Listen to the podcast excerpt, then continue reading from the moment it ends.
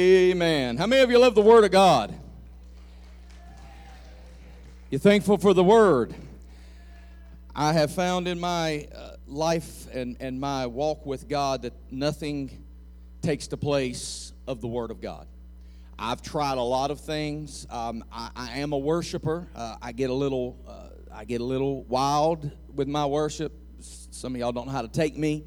Um, I believe in prayer. Prayer is powerful. Prayer connects us with God and God with us. I believe in those things. But nothing replaces the Word of God. The Word of God will stand, it says about itself, when everything else is gone and disintegrated, burned up in the fire, God's Word will still stand.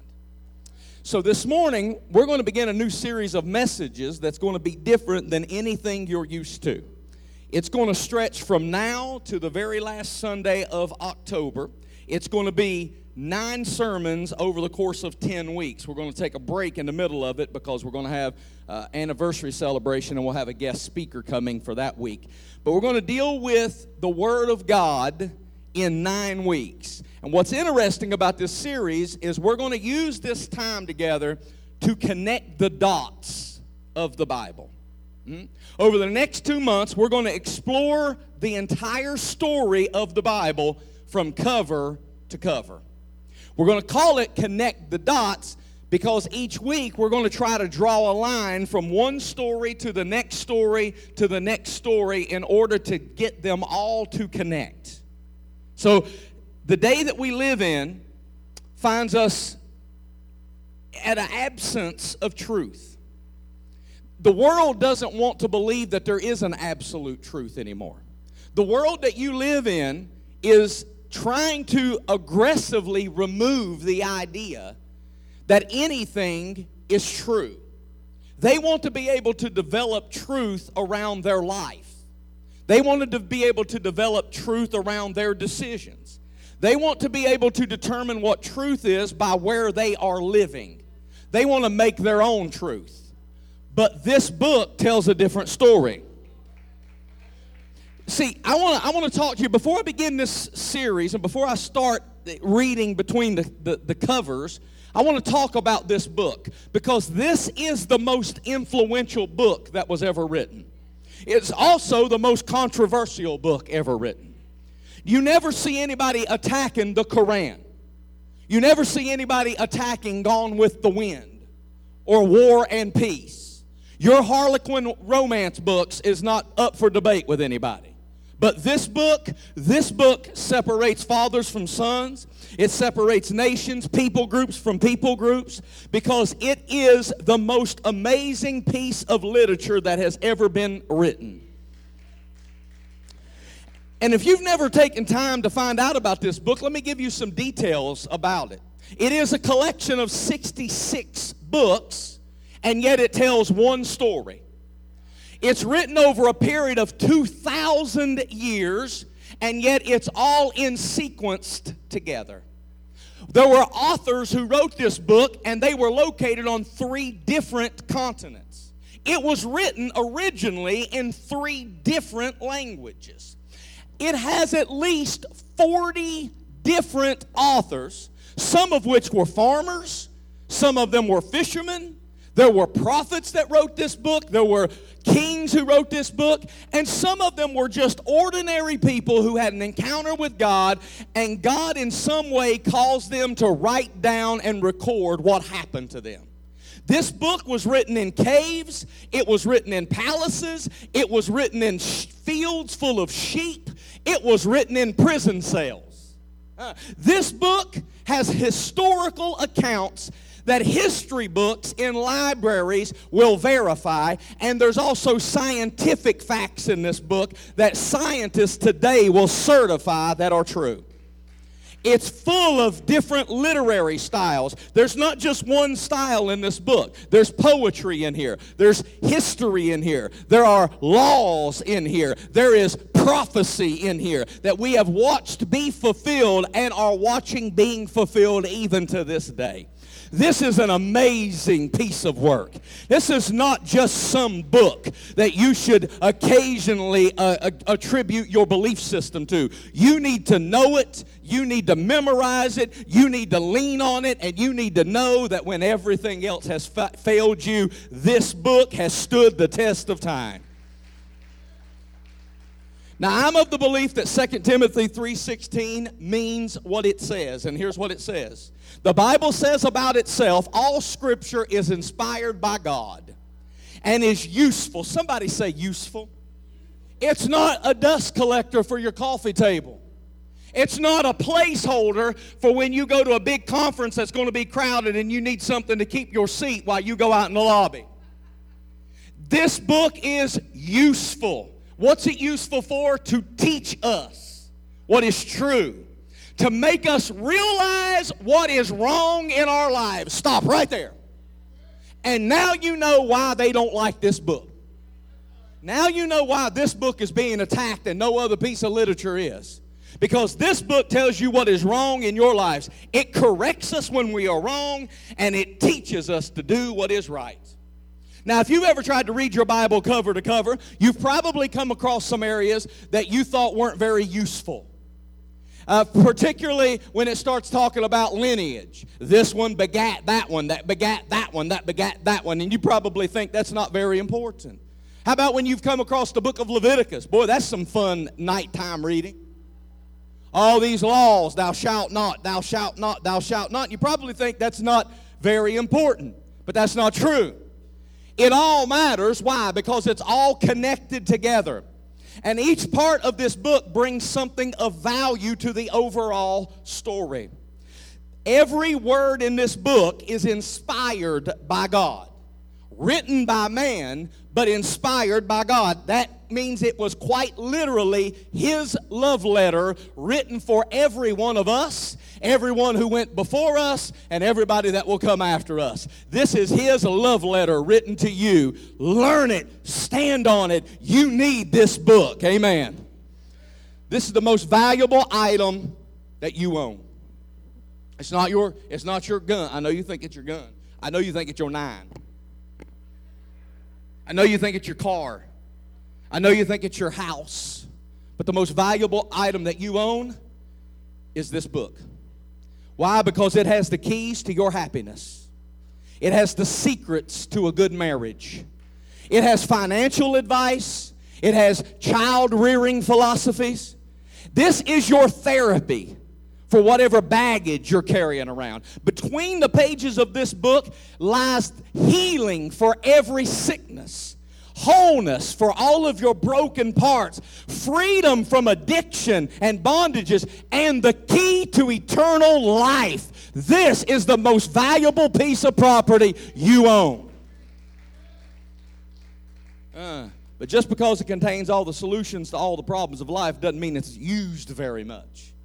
As a matter of fact, according to a Barna research study, only 5% of adults said that they interact with the Bible frequently and that the Bible is transforming their relationships and shaping their choices. Do you see that? Do you see that sad statistic on the wall behind my head? 5% says that they make their choices based on this book. What did Second Tim- what did Timothy tell us? What did Paul tell Timothy that was telling us? This book is to teach you. So if you, only 5% are being taught by this book, what's everybody else being taught by? Something else. And something else doesn't have the life that this book has. Something else doesn't have the instruction that this book has. No wonder our world is in the shape that it's in when only 5% of the people says this book means anything to them. No wonder the world is going the direction it's going when this book doesn't apply to most people's lives. When nobody's reading it, when no one is applying it, when no one sees the value in it, no wonder marriages are falling apart. No wonder people don't know whether they're a he or a she or a it or a them. No wonder people aren't content with what they have and they're always trying to get something else. No wonder people are sick. No wonder people don't know who to believe or what to believe in. No wonder we can't stand on truth anymore. And truth seems to sway with every wind of doctrine that blows by. No wonder people aren't content. No wonder people have no joy. No wonder they're constantly fighting against stuff that's trying to help them and in order to grab stuff that's trying to kill them. Because nobody is reading the instruction manual that God Himself gave us for how to live this life. You don't have to guess. You don't have to wonder. He gave you the instruction manual for how to have a proper life. I can't help but believe that a lot of the reason we're in that, that we're in this less centered world is because the Bible has become less central than any generation before. See, we used to lean on the pages of this book. When we established laws and governance, this was the book we used as a manual. We would consult this book when we defined relationships and human decency. We use this book as a map for understanding how to treat each other. These days, we look at this book like it's antiquated, outdated, and no longer relevant in our lives. We consult news stations to tell us what to think. We go to social media as our source of strength and community. So we have, in essence, even in the church, decided that we no longer need this book. So when somebody comes to church and they've never been in church before and they get excited about Jesus and they decide they actually want to open this book and start reading it because they want some guidance for their life, sometimes we open this book and read one scripture and we think we're going to get our guidance and our questions answered like it's a fortune cookie. Y'all looking at me like y'all don't believe me. What that has done is it's encouraged a biblically illiterate generation of believers and non believers who think they're a believer. They're living in error, but they've got one scripture they can quote so they think they're okay with God. They got a tattoo. They've got their Facebook page has a motto with Philippians 4:13, I can do all things through Christ. At the same time, they talking about clubbing, they talking about cheating, they talking about thieving, they talking about drugging, they talking about doing all kinds of stuff, but you can't do that in the name of Christ. But they don't know that because they haven't read the book. They heard a scripture that made them feel inspired. They heard a scripture that made them feel uh, uh, uh, uplifted. And so they want to grab that scripture, pull it out of context, and live their life by that motto while they keep making their own choices. But read the rest of the book, you can't take one scripture, use it as a motto, and throw the rest of it away. Somebody that believes the Word of God, give God an amen there. So we don't study the word. We cherry pick scriptures that makes us feel good. And we lay claim to promises that weren't meant for us. And then we get frustrated when it don't work the way we thought it would. So what my intention is with this series is I'm going to frame the entire Bible in context. Because you can't just flip through the book and find you something that gives you warm feelings.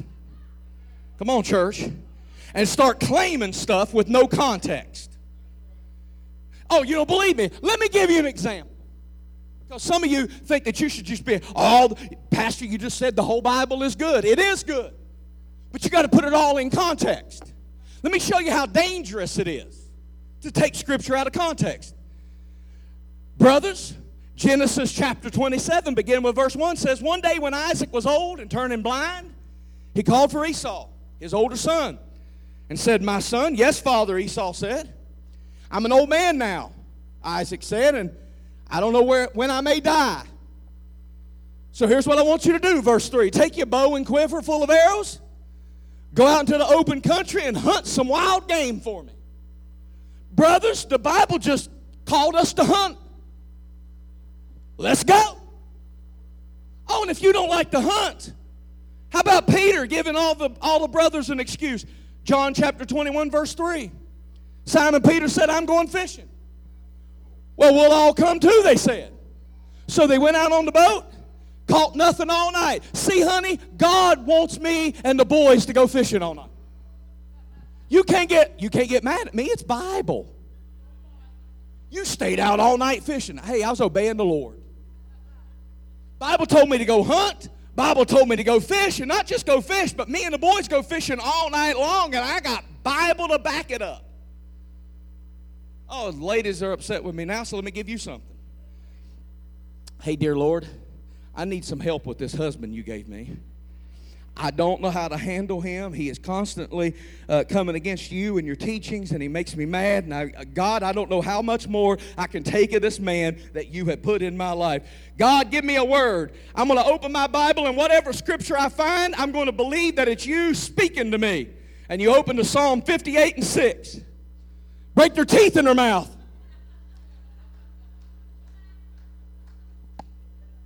Now that can't be right. That don't sound like Jesus at all. What, Lord, what does that word mean for me? I'm going to I'm gonna open to another scripture Luke 10 and 37. Go and do likewise. All right, God, you want me to break his teeth in his mouth? You want me to go and do it? When should I do it? Let me, let me find another scripture John 13 27. What you do, do it now. See how dangerous it is? Just take scriptures out of context, cherry pick what you want the Bible to say, and just start applying and living by it. And that's what people do. People resort to following scripture because the Bible fell off the table and opened to a certain page. And now they think they're called to preach. Now, they think they're called to divorce their husbands and wives. And you laugh this morning, but I've encountered this thing in my life. I've had people come to me and tell me, I think the Lord wants me to leave my husband because the Bible said, no, no, no, the Bible didn't tell you that. Because the Bible can't tell it to tell you to do something that contradicts another part of the Bible. Now, it is fine for you to read the Bible to get inspiration, but you should also remember that the whole Bible is inspired. So it will inspire you, but it will never inspire you to go against itself.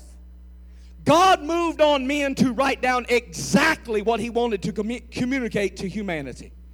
Here's something else the Bible says about itself Hebrews 4 and 12. For the Word of God is alive and powerful.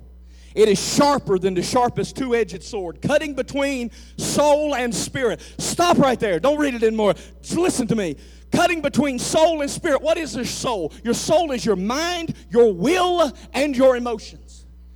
The Bible cuts between the spirit and your soul. You come into church and you got a bunch of soul going on.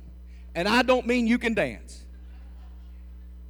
You've got a lot of stuff on your mind. You've got a lot of stuff that you're willing through. You've got a lot of emotional baggage. You carry that soul into the house of God. And when the word is proclaimed over top of you while you are living a soulish life, yeah, I said it and I'm here to represent it. Just because you said a prayer in an altar don't mean that you are a spiritual person. You can be as soulish as the day is long. And you come into the house of God and you're bringing all this emotional and this willpower and you're bringing all of this mind control that the enemy has you under and he's got you trapped trapped, like we learned in the last series, and you bring it to the church. But when the word is spoken over you, whether you like it or you don't like it, you have to just accept it because the Bible gets down on the inside of you. The word separates your soul from your spirit and starts training you in the ways of righteousness.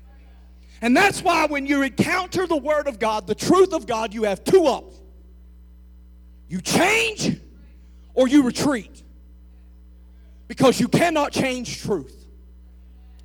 Truth means what it says and says what it means. And when you encounter truth, you change or you leave. So sometimes when you wonder and you look around, you say, I ain't saw so and so in a long time. And it may not be because they didn't like the clothes I wore or the songs we sing or they didn't like the place that they had to sit. But it simply meant that they weren't ready to change. Jesus met a man who had all kinds of money, a rich young ruler he was. When the man asked him what he had to do to be saved, Jesus said, Keep the law. He said, Well, I've kept the law since I was a little boy. What, what, what more do I have to do? He said, Throw all that money away and follow me. Give it to somebody. And the Bible says that rich young ruler, when confronted with truth, refused to change. And he left. And he was heavy hearted. Listen, sometimes people walk away from God and they know what they're walking away from, but they have to walk away because you have to change or you have to leave. I wish I had a witness in this house. It's not that they just defiantly say, I'm not going to serve you, God. No, no, no. When they leave, they usually leave with their tail tucked between their legs. They usually leave with pain. They usually leave with sorrow. It's just the fact that they're not willing to change. But this word, Listen what it says. It's sharper than the sharpest two edged sword, cutting between soul and spirit, between joint and marrow. It exposes our innermost thoughts and desires.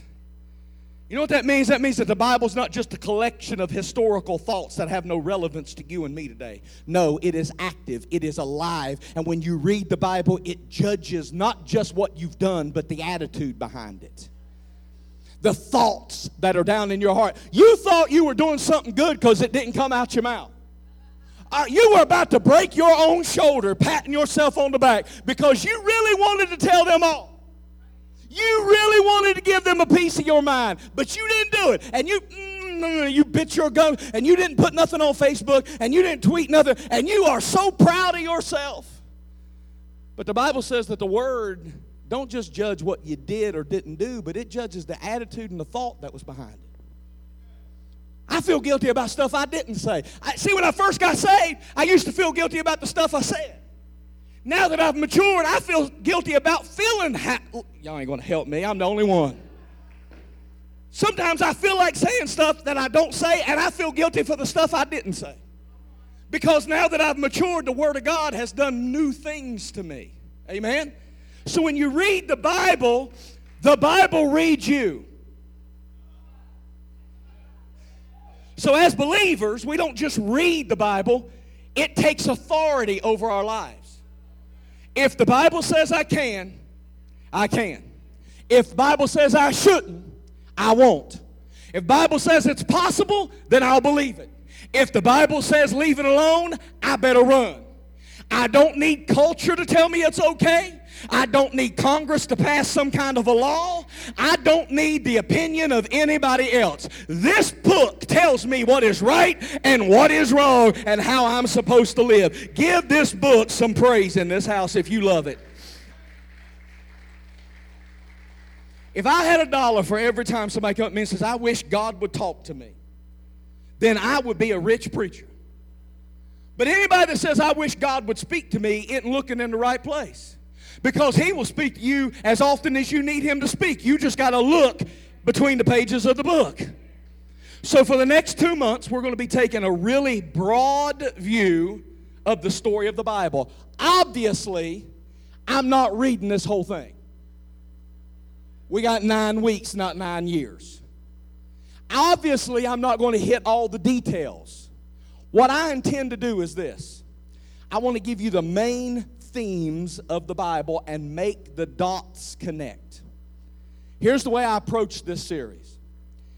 If you had to describe what this book was about to somebody who's never read it, I want to give you nine lessons that connect all the dots from Genesis to Revelation that you could explain it to somebody who don't care about types and shadows, who don't care about who the four horsemen of the apocalypse are who doesn't care about Ezekiel's wheel inside of a wheel, but just wants to know what this book is about, I want to give you nine ways that you can tell somebody how to believe in this book, what this book is about. If they've never read it, I want you to be able to summarize it for them. So before I begin, I'm going to ask you to do something that most of us don't do anymore. I'm going to ask you to bring a Bible to church for this series. Nothing against your phone app. i am preaching from an iPad. Uh, nothing against your devices. But for this series, I'm going to ask you to bring a Bible, a physical Bible, to church. And of course, I'm going to have scripture on the wall behind my head. But there's something about touching the pages there's something about making notes in the margin and highlighting scriptures that makes stuff stick in my brain, and maybe it will for you too. Now, now I won't kick you out of class if you don't bring one. It's not a Sunday school where I'm going to be standing at the door and all the kids that don't have one going to go be sent to get their mama. I, that's not it. But, but I have studied the Bible for many years. And I can tell you that I have never retained as much information from reading it on my laptop as I have from the old tattered pages of a physical Bible that I sat down and cracked open. So just consider it. For, for at least for this series, if you would, um, just consider bringing a physical Bible to the house of God. Now, all that is my introduction to this series. You're welcome. Now, time for the sermon. I can't start this story without four words. This story has to start with four words In the beginning, God. If I started anywhere else in this book, the rest of the book would not make sense. Notice that the Bible begins with those four words, and notice what those four words tell us God was already there. That means he don't need me, you, theology, doctrine, church denominations, or anybody else to prop him up. He was doing all right all by himself. He was there in the beginning. He'll be there long after we're gone. And he is all by himself, bad as bad can be. Somebody say amen. So God did not invent time in Genesis chapter 1 because God was already in existence. In the beginning, God. He didn't invent time. What Genesis chapter 1 does is it tells us about the beginning of our story, not the beginning of God's story. God's history goes back forever. This is the beginning of His history with us. I told you that was my introduction my points are going to come real fast. I'm not going to keep you long this morning. I know you think you get nervous and have to already shift. You'll make it, I promise. As you begin reading the Bible, you are introduced to God as the Creator. First, before you find out anything else about God, you find out first He is the Creator. Now, as we read the Bible, we're going to find out different aspects about him. The further we go through, it's called progressive revelation. But the very first thing you learn about him is that he is the creator of everything. Somebody say everything. So, what did he create? Everything. I'm going to read a lengthy passage this morning. I don't apologize for it. This will be the lengthiest passage I read throughout this entire time. How do I know? Because I'm already up to the New Testament preparing these messages. I'm really excited. This is my wheelhouse. I love talking about the Word. I like faith and I like worship and I like prayer and I like praise and I like fellowship and I like communion. But if you get me start talking about the Word, I love talking about the Word. There is something about this book that just stokes my fire and gets me excited. I'm already working up into the New Testament sermons on this passage. So this will be the lengthiest passage that I, that I use in this entire series. But I want to I want to start with this because it describes everything. It describes everything. Everything you know is about to be wrapped up in these verses. Everything you've ever experienced is about to be wrapped up in these verses. So pardon me as I read his word in his house. In the beginning, God created the heavens and the earth. The earth was without form and void, and darkness was over the face of the deep, and the Spirit of God was hovering over the face of the waters. And God said, Let there be light. And there was light. And God saw that the light was good, and God separated the light from the darkness. God called the light day, and the darkness he called night. And there was evening and there was morning the first day. And God said, Let there be an expanse in the midst of the waters and let it separate the waters from the waters. And God made the expanse and separated the waters that were from under the expanse from the waters that were above the expanse, and it was so. And God called the expanse heaven. And there was an evening and there was a morning the second day. And God said, Let the waters under the heavens be gathered together into one place, and let that and let the dry land appear. And it was so. Somebody say so. Uh huh. Verse 10 God called the dry land earth, And the waters that were gathered together he called seas, and God saw that it was good. Say good. And God said, Let the earth sprout vegetation, plants yielding seed, and the fruit trees bearing fruit which is in their seed, each according to its kind on the earth. And it was so. The earth brought forth vegetation, plants yielding seed according to their own kinds, and trees bearing fruit in which it which is their seed, each according to its kind. And God saw that it was good. Say good. And there was evening and there was morning the third day. God said, Let there be lights in the expanse of the heavens to separate the day from the night. Let them be for signs and for seasons and for days and years. And let there be lights in the expanse of the heavens and give light upon the earth. And it was so. Do you see a pattern here? It was so. It was so and it was good. It was so and it was good. It was so and it was good. He would speak and something would happen and it was so and it was good. Do you see the, do you see the correlation here? So, God said, Let there be. God says, Let there be. And it was so, and it was good. Verse 16, and God made the two great lights the greater light to rule over the day, and the lesser light to be rule the night, and the stars. God set them in the expanse of the heaven to rule over the earth, to rule over the day and over the night, and to separate the light from the darkness. And God saw that it was good. And there was evening and there was morning the fourth day.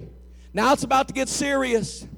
And God said, there it is again, let the waters swarm with swarms of living creatures, let birds fly above the earth and the expanse of the heavens. So God created the great sea creatures and every living creature that moves, with which the waters swam according to their kinds, and every winged bird according to its kind. And God saw that it was good. And God blessed them, saying, Be fruitful and multiply and fill the waters of the seas, and let the birds multiply on the earth and there was evening and there was morning the fifth day. We're up to day five, church.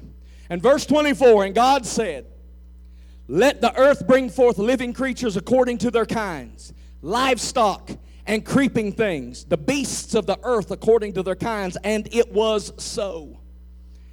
And God made the beasts of the earth according to their kinds, and the livestock according to their kinds, and everything according to their kinds. Stop right there. I don't have scriptures up here. Good thing I brought my Bible. It's almost as if nature has no recourse but to do what it's told.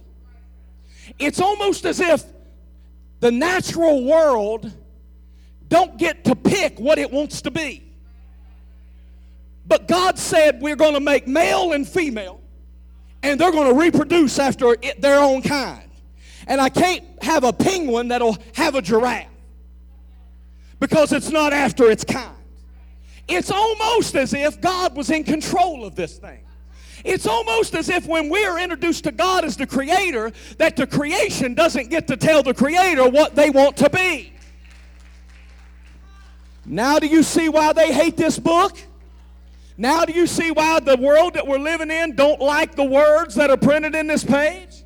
That He made them male and He made them female. And He says, You've got a purpose, and I've created you to be what I wanted you to be because my vision is more important than your vision. My desire is more important than your desire.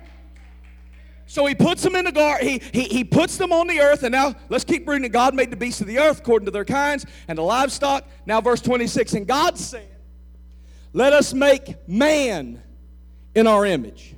Notice who he makes first and after our likeness. And let them have dominion over the fish of the sea and over the birds of the heavens. See there, brothers? We have dominion over the fish. There's another scripture that tells us we can go fishing. Have dominion over the fish in the sea and over the birds of the heavens and over the livestock and over the earth and over every creeping thing that creeps on the earth. So God created who? Man. He created man in his image. In the image of God, he created him Male and female, He created them. On the sixth day, God finished up His creation with His masterpiece, and He called it man. You hear that, ladies? His, his, his masterpiece, after working for six days, was the man. So when you find a man, just know that's what God had in mind all the time. The first thing we learn in the Bible is that whenever God speaks, something happens. Whatever God puts his mind to and speaks out of his mouth happens. God spent five days creating everything that we know, and on the sixth day, he created us. Why? Why is that important, and why do I want to connect the first dot right here? He spends five days getting everything ready for you and me. He created the heavens, He created the earth. He separated the waters from the land. He separated the night from the day. He separated the earth from the atmosphere. He separated the birds from the creeping animals. He separated and He filled the seas with fish and He filled the skies with birds and He filled the land with animals and He did it all for what was coming next. Everything that was created was created for his masterpiece, man.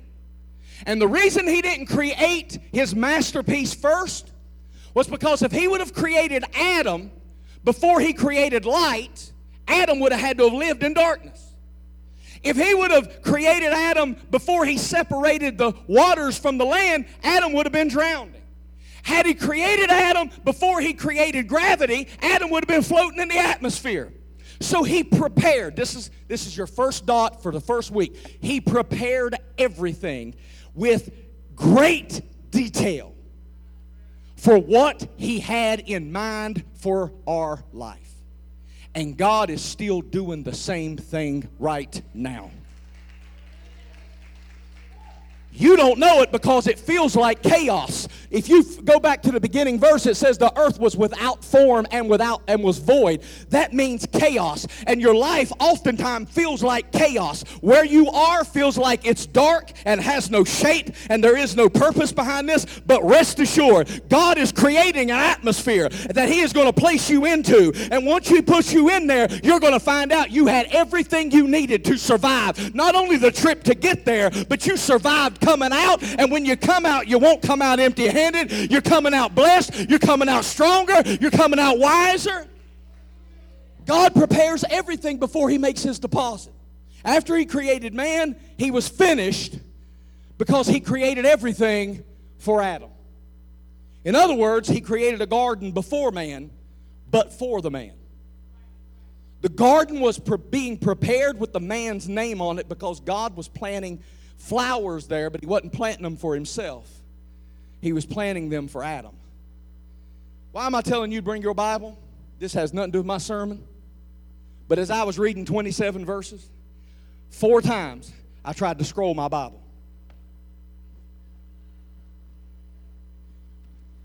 Four times.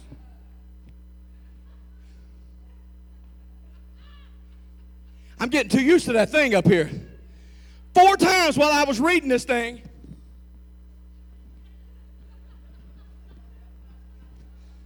I want to make the I want to make the text bigger. Because when I'm reading my iPad, when I get down near the bottom, I scroll up. You can't do that with this. Four times. I caught myself doing it four times. You didn't know it because I kept reading, but I kept trying, I kept putting my finger over there trying to scroll up. Maybe we do need to read our Bibles to church. The name of God in, in Genesis chapter 1 is Elohim. Elohim means strong one. It speaks of his creative power. That's why in the Bible, only God is mentioned creating anything. You know, man can't create anything. Some of you going to look at me and say, That ain't true. I built a shed. Really? Where'd you get the wood? Oh, I did it in my own sawmill. Where'd you get the tree? Uh, my grandparents planted the trees. Where'd they get the seed? Uh, you are free to claim your craftsmanship, but make no mistake about it. You didn't make nothing. You reconfigure things. You don't make anything. Only God can create. Only Elohim can create. Creation, creation, and this is why, again, they hate this book. Creation has God's fingerprints on it. Pay attention, and I'll teach you something. That's why the world wants to believe in evolution. Because if the world was created, it has fingerprints. Anything you touch, you leave fingerprints on. And if our creation has God's fingerprints, that means we have to deal with the Creator. And if the Creator told us how to live, we have to listen to His Word. And that's why the world hates this book so intensely.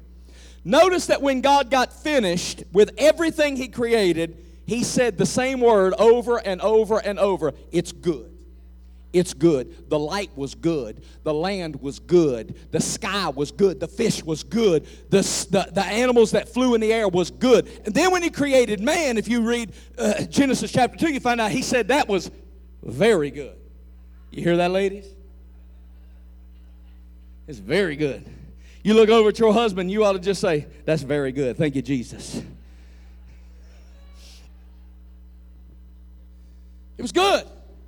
It was good. He created, He created everything that you know, that you've ever seen. If you've looked through a telescope, He created that. If you've looked through a microscope, He created that. Everything you've ever experienced or known or even thought about, that's what He created in five days. And on sixth day, He said, This is my masterpiece. It's very good. And He put them in His perfect paradise and paradise wasn't enough.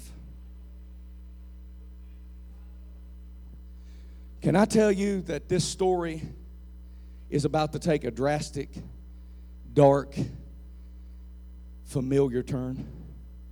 Paradise wasn't enough for them. They had everything. They had everything.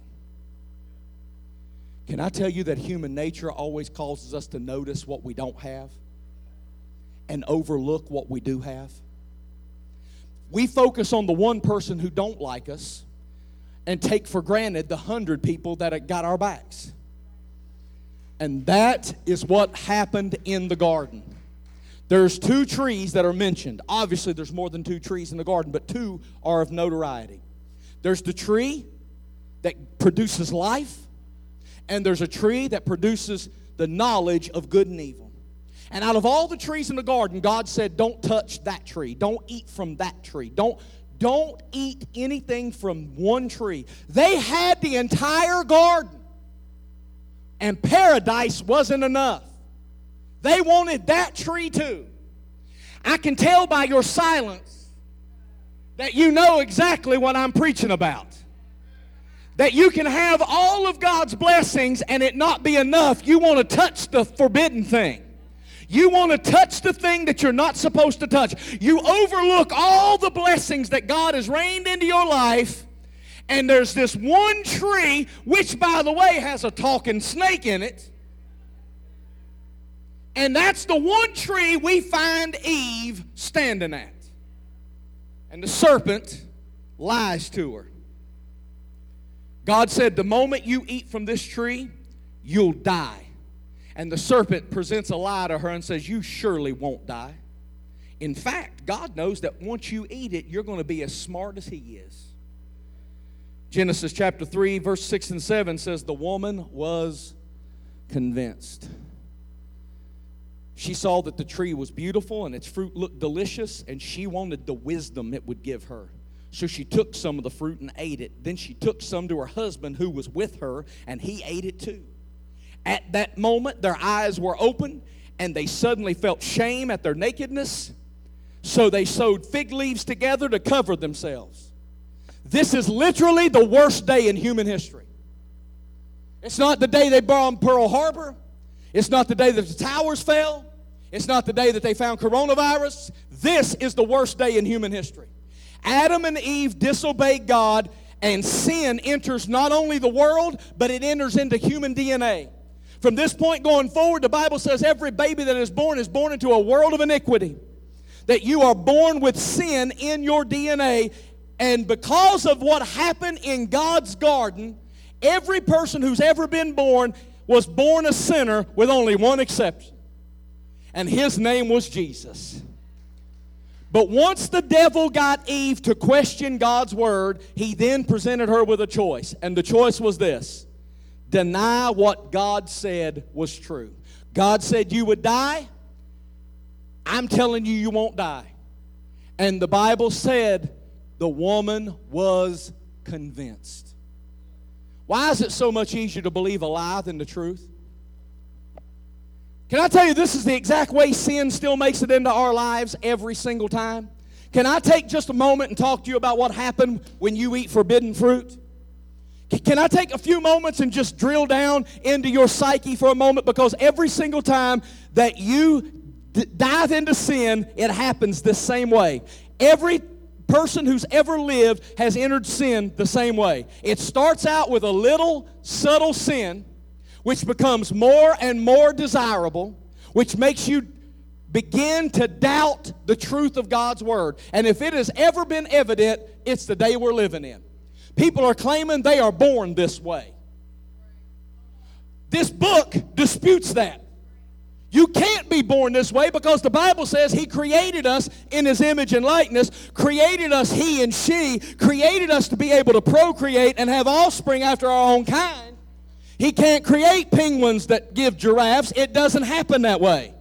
So the, the, the world says, well, obviously the Bible doesn't apply to me because I was born this way, or I feel this way, or my feelings are this way, or my emotions are like that. And instead of running to God with our doubts and confusion, we run to other sources of influence who will tell us what we want to hear, not what we need to hear. And we will listen to that counsel, and if we listen to it long enough, we'll become convinced of something that is simply not true. And we start doing the things that God told us not to do because we have been convinced that what we heard from somebody else ha- has overruled the master of the universe. But I've come to tell you on week one of this series, there is no rule except this book. And if you find somebody that contradicts this book, the Bible says, let God be true and every man be a liar. So if Genesis chapter 3 does not exist, this book is really short. If Genesis chapter 3 doesn't exist, we don't need the rest of this book. The rest of this book tells us the consequences of Genesis chapter 3. The rest of this book tells us the consequences of eating that fruit. And I want to give you that. How one fruit changed the world. How one fruit there's two things you learn too late about sin. Two things. One, sin promises to give you what you want, but it always makes you lose what you need. You find that out too late, usually after you've lost something. And the second thing, sin doesn't keep its promises. It promises you to give what you want, but it doesn't keep its promise. God said, It was so, it was good. God said, It was so, it was good.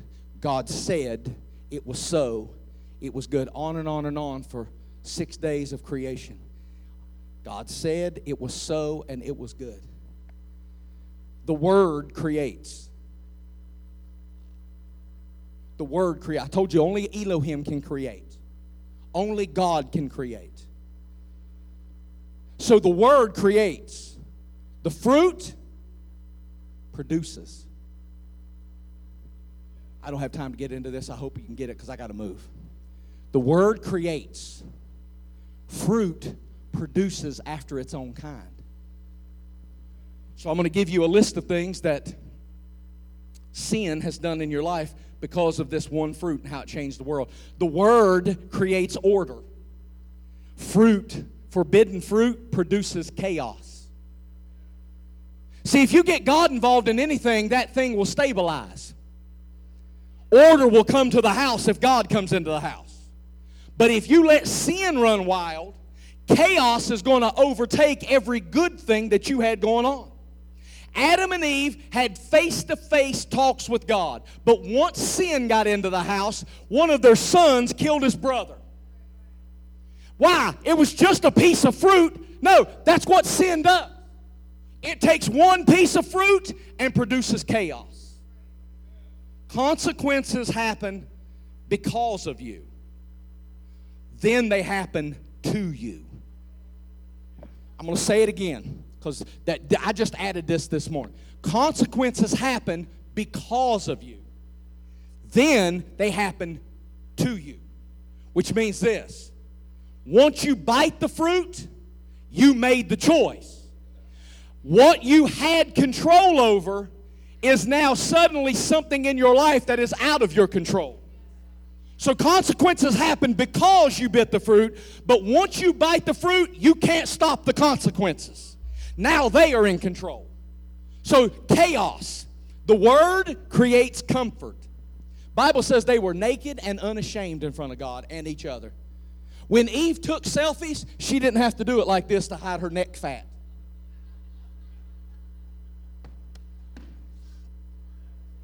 They were walking around, strolling through the garden without any clothes on. Wasn't nobody embarrassed in front of God, in front of each other.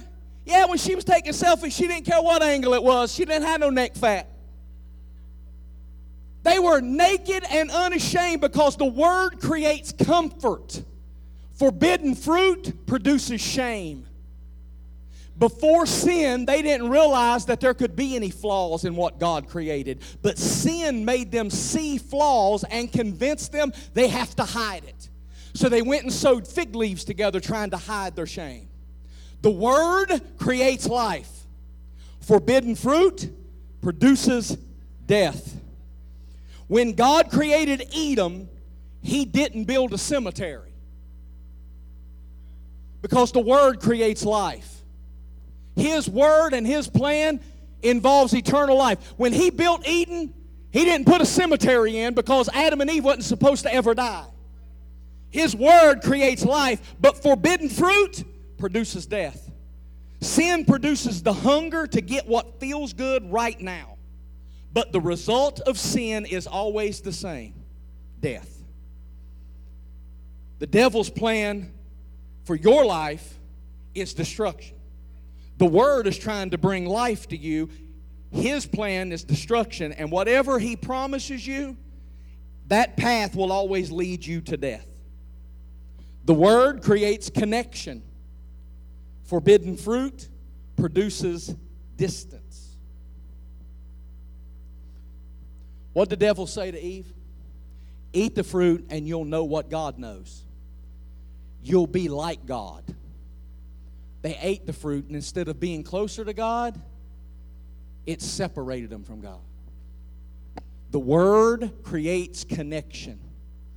Forbidden fruit always produces distance. So that's it. That's the first dot. And for the rest of the Old Testament, we're going to see more and more examples of chaos and shame and death and distance. What does the forbidden fruit produce? Chaos, shame, death, and distance. The rest of this Old Testament, we're going to see more and more and more examples of chaos and shame and death and distance. As we start telling you these stories and start connecting these dots, you're going to see man make more and more and more stupid choices and bring more and more consequences, and God will draw them back to Himself, and they're going to separate themselves. Why? Because the wages of sin is always death. The forbidden fruit will continually, through the Old Testament, we're going to see more and more examples of chaos and shame and death and distance until we get to the book of Matthew, where the answer for sin comes in the form of a newborn baby. And the answer for sin breaks the back of 4,000 years of chaos and distance and confusion and shame and death. Yeah, that little baby that's going to be born to a virgin woman uh, in, a, in a cave somewhere in Bethlehem is going to be the answer that we have been waiting for. And when we get there, we're going to see that sin has lost its grip on humanity. But until then, man had to learn how to live with chaos. So I wonder this morning how many of you are living with chaos in your life? Chaos, shame, death, and distance. Chaos, shame, death, and distance. I wonder how many of you are living with chaos. I wonder how many people under the sound of my voice this morning wake up and don't know what to expect out of every day because the chaos that surrounds you is just too much for you to bear. And you're constantly trying to find some peace, but chaos is on every time. How about people here that have death all around you? And I'm not talking about physical death, I'm talking about you're living with a lifeless marriage. Or maybe your faith has checked out and died and withered on the vine. I wonder how many people under the sound of my voice this morning is living with shame and guilt because you knew to do right and you knew what you were doing was wrong, but you were convinced that if you ate the forbidden fruit, you would get what it promised. But sin never keeps its promises. And you sit in a church like this and you feel condemnation and you feel guilt and you feel shame. Which leads us to the last result, the last product of forbidden fruit distance. Are you sitting here this morning feeling distant from God? Do you know that if you do feel distant from God, you can always trace it back to a lie that you believed? That snake lied to you and convinced you that if you ate the fruit, your life would get better. And you know it's not. He lied to you and told you that you would finally not be lonely anymore. He lied to you and told you that you would finally find some comfort, somebody that would appreciate you, somebody that didn't take you for granted. He lied to you and told you that if you had kids, it was going to make everything straighten out. He lied to you and told you if you switched jobs that you was going to have more money and finally be able to be generous and finally be able to get out of debt. And he lied to you and told you that if that if you uh, did this thing that it would help uh, uh, calm your nerves and and, and and take the edge off and the anxiety. And now it has you instead of you having it. And over and over and over again, you can trace back all of your distance from God to a lie that you have believed. But you're here and it's not too late. You're here. It's not too late. I know it's Labor Day weekend. A lot of your friends didn't show up for church today. This is one of those Sundays where a lot of folks lay out, uh, take vacations for the last time for the year and things. And but you're here. And so is the healer. So is the answer giver. So is your source and your supply. He is here. And the only thing I have to ask you this morning, and I'm going to get out of your way, is what exactly are you hungry for? Because if Eve would have remained hungry for pleasing God, that fruit would have stayed on that tree and they would have stayed in his presence. But once that fruit comes off that tree, you and God start separating because it never keeps its promises. It promises you a better life and you know it's not. It promises you that you're going to feel loved and you know you don't feel loved. And it's taking you away from the fellowship you used to have. It's taking you away from the God that you used to love. It's taking you away from feeling His, His, His presence so sweet in the altar and in your prayer closet at home. It's taken the Word and replaced it with lies. You know it's true. And you come to church and you feel condemned and you feel like the preacher is fussing at you. But we're not fussing at you, we're angry. We're angry that that fruit ever made it off the tree because had you left it alone, you and God would still be where you were. But the minute you plucked that fruit and you knew better, distance started separating you and God. And we're not angry with you, we're angry with the results of sin. And we're adamant to let you know that it's not too late. You've still got a chance. The fruit will never go back on that tree, but I promise you that in the cool of the day, you serve a God that'll walk through that wilderness and find you hiding in the bushes and say, Where are you? Come out. I want to still have fellowship with you. And it's not like it was, but I have not abandoned you. I have not forsaken you. I haven't given up on you. So you had a divorce. God didn't quit on you. You went through a bankruptcy. God isn't mad at you. You made some mistakes. You fell down. You got in a relationship you should have never been in. God is not finished with you. He'll come into that same garden and find you hiding in the bushes and say, What are you doing in there? It'll never be the same as it was. But I haven't left you. I have not abandoned you. So on this Labor Day weekend, the first dot is a sad, terrible day in human history. But it's also a revelation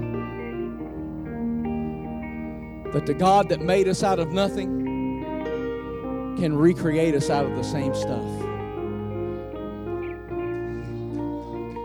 Because some of you are sitting here listening to me saying, I feel like a nothing and a nobody. That's good because God takes nothing and makes everything.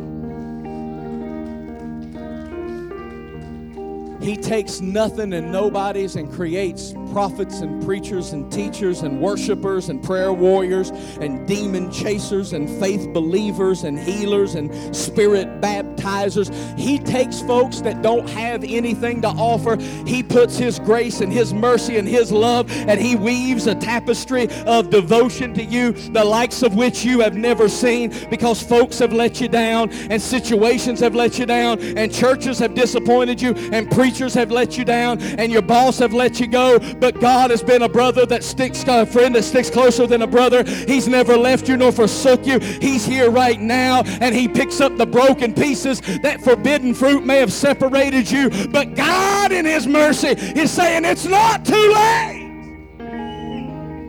I still desire you. So I would be derelict in my duties if I let you get out of here this morning and didn't invite you to come to this altar if you feel distant from God because I feel this in my spirit. I know I've preached a long time. I gave you a long introduction. But I would be derelict in my duties if I let you get out of here this morning without giving you an invitation to come to this altar and say, Pastor, I'm tired of feeling far away from God. Because I promise you, He's only a prayer away. He's only a praise away. He's only a shout away. He, he is only as far away as you allow him to be. This is your moment. This is your opportunity. The forbidden fruit can never be put back on that tree. It's not going to happen. The ramifications and the consequences have been chasing you down and beating you up and running you over, but today you can come back to the Father. Today, you can close the gap. If you take one step, God will take every other step to get to you. I promise you that. So, if every person in here would stand to their feet this morning, I'm going to make it easier for you to come if you so desire. And I'm going to get out of your way because I've outpreached my welcome. If you feel distant from God, Make your way to this altar this morning. Just have some alone time with Him. You don't need 15 people around you. You don't need somebody speaking words over you necessarily. You just need some alone time with the Father. I've been too far away for too long, and I need to come back. And if that's nobody in this room, praise Jesus. I don't believe it, but praise Jesus. But if it's you, Make your way down to this altar and just say, God, I'm coming back. I need to meet you here. I need you now. God bless you. walking the same old road for miles and miles.